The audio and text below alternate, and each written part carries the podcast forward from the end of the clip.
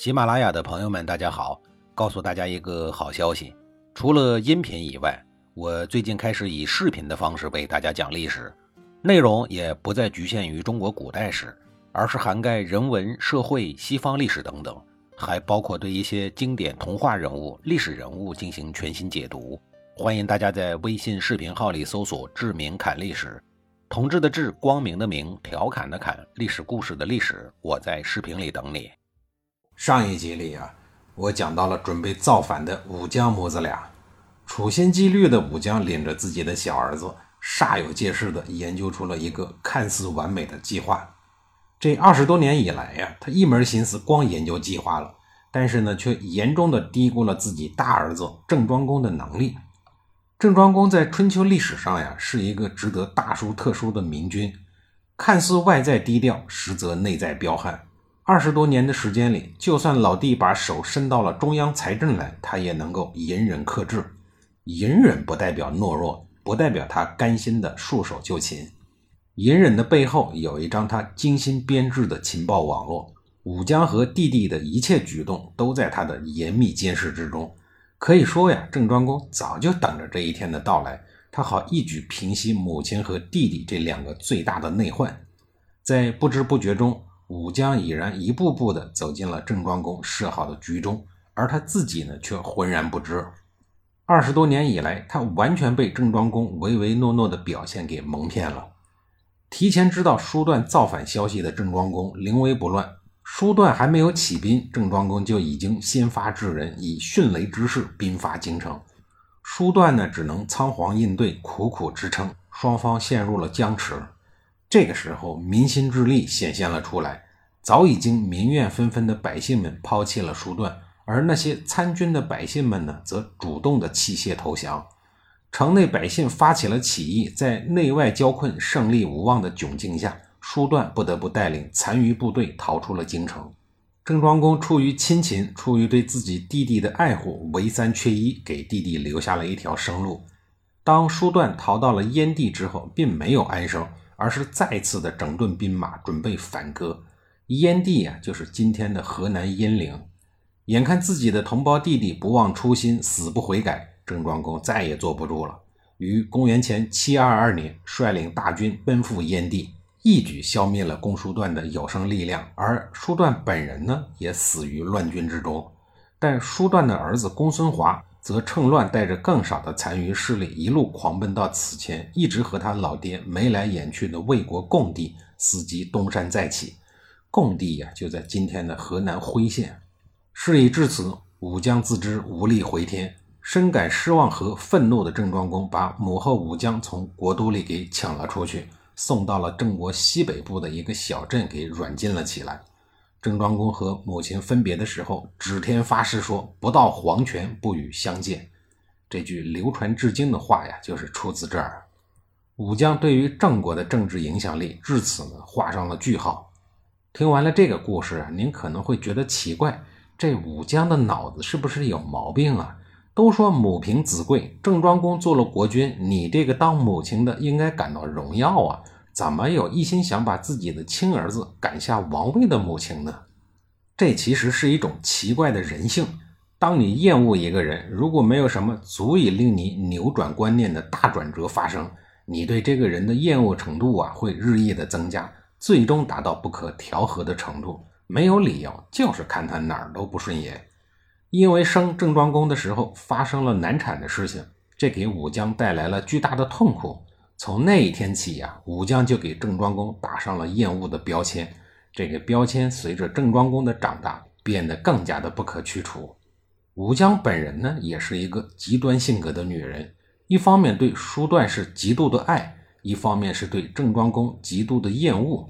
这两种情感的对照，并没有让她觉得自己做的不平衡，反而更加的病态，最终让自己的小儿子客死他乡。更让自己和大儿子的关系无法修复。无论是作为一个女人、母亲，还是王后，她都是极度的缺乏智慧。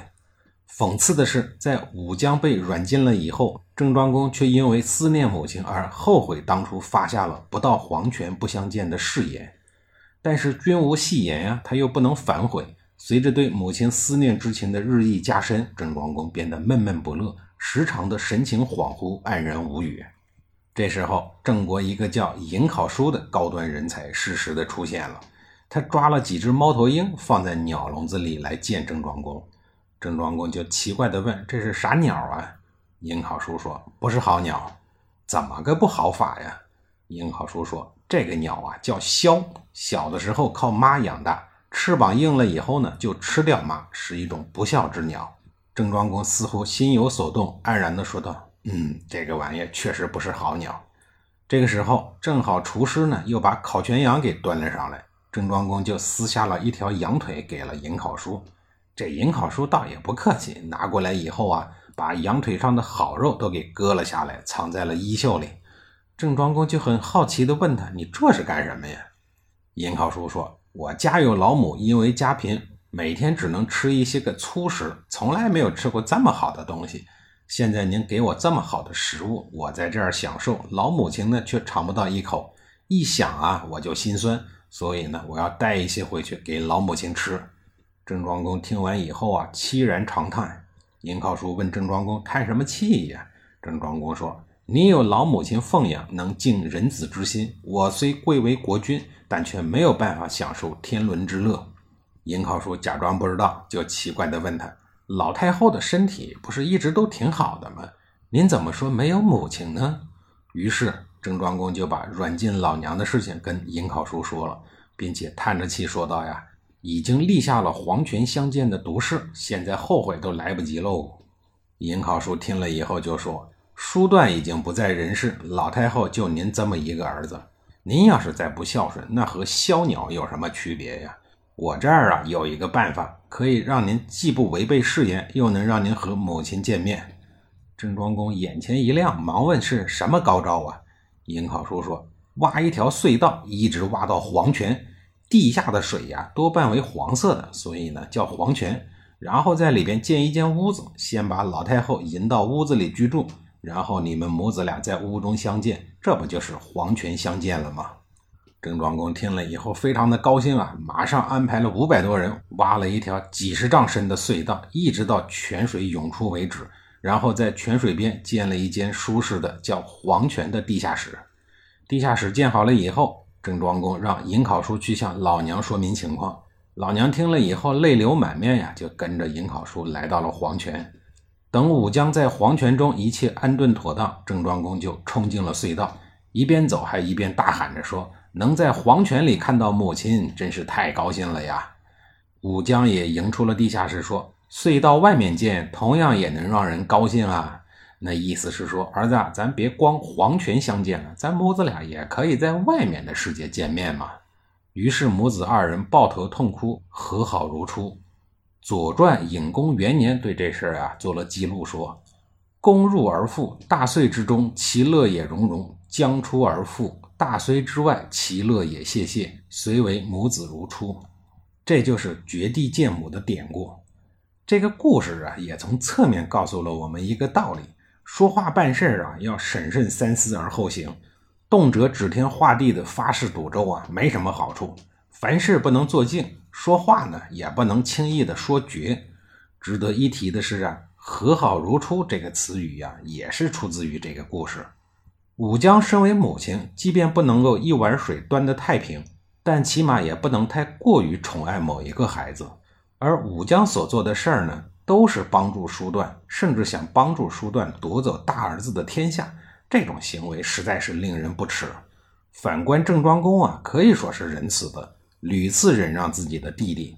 第一次攻打他的时候呢，唯三缺一，给他留了一条生路，便没有对他下毒手。对待自己的母亲也算仁慈，哪怕母亲曾经想谋权篡位，他依然对母亲十分的孝顺。单单这一点呀，郑庄公就值得很多人去学习。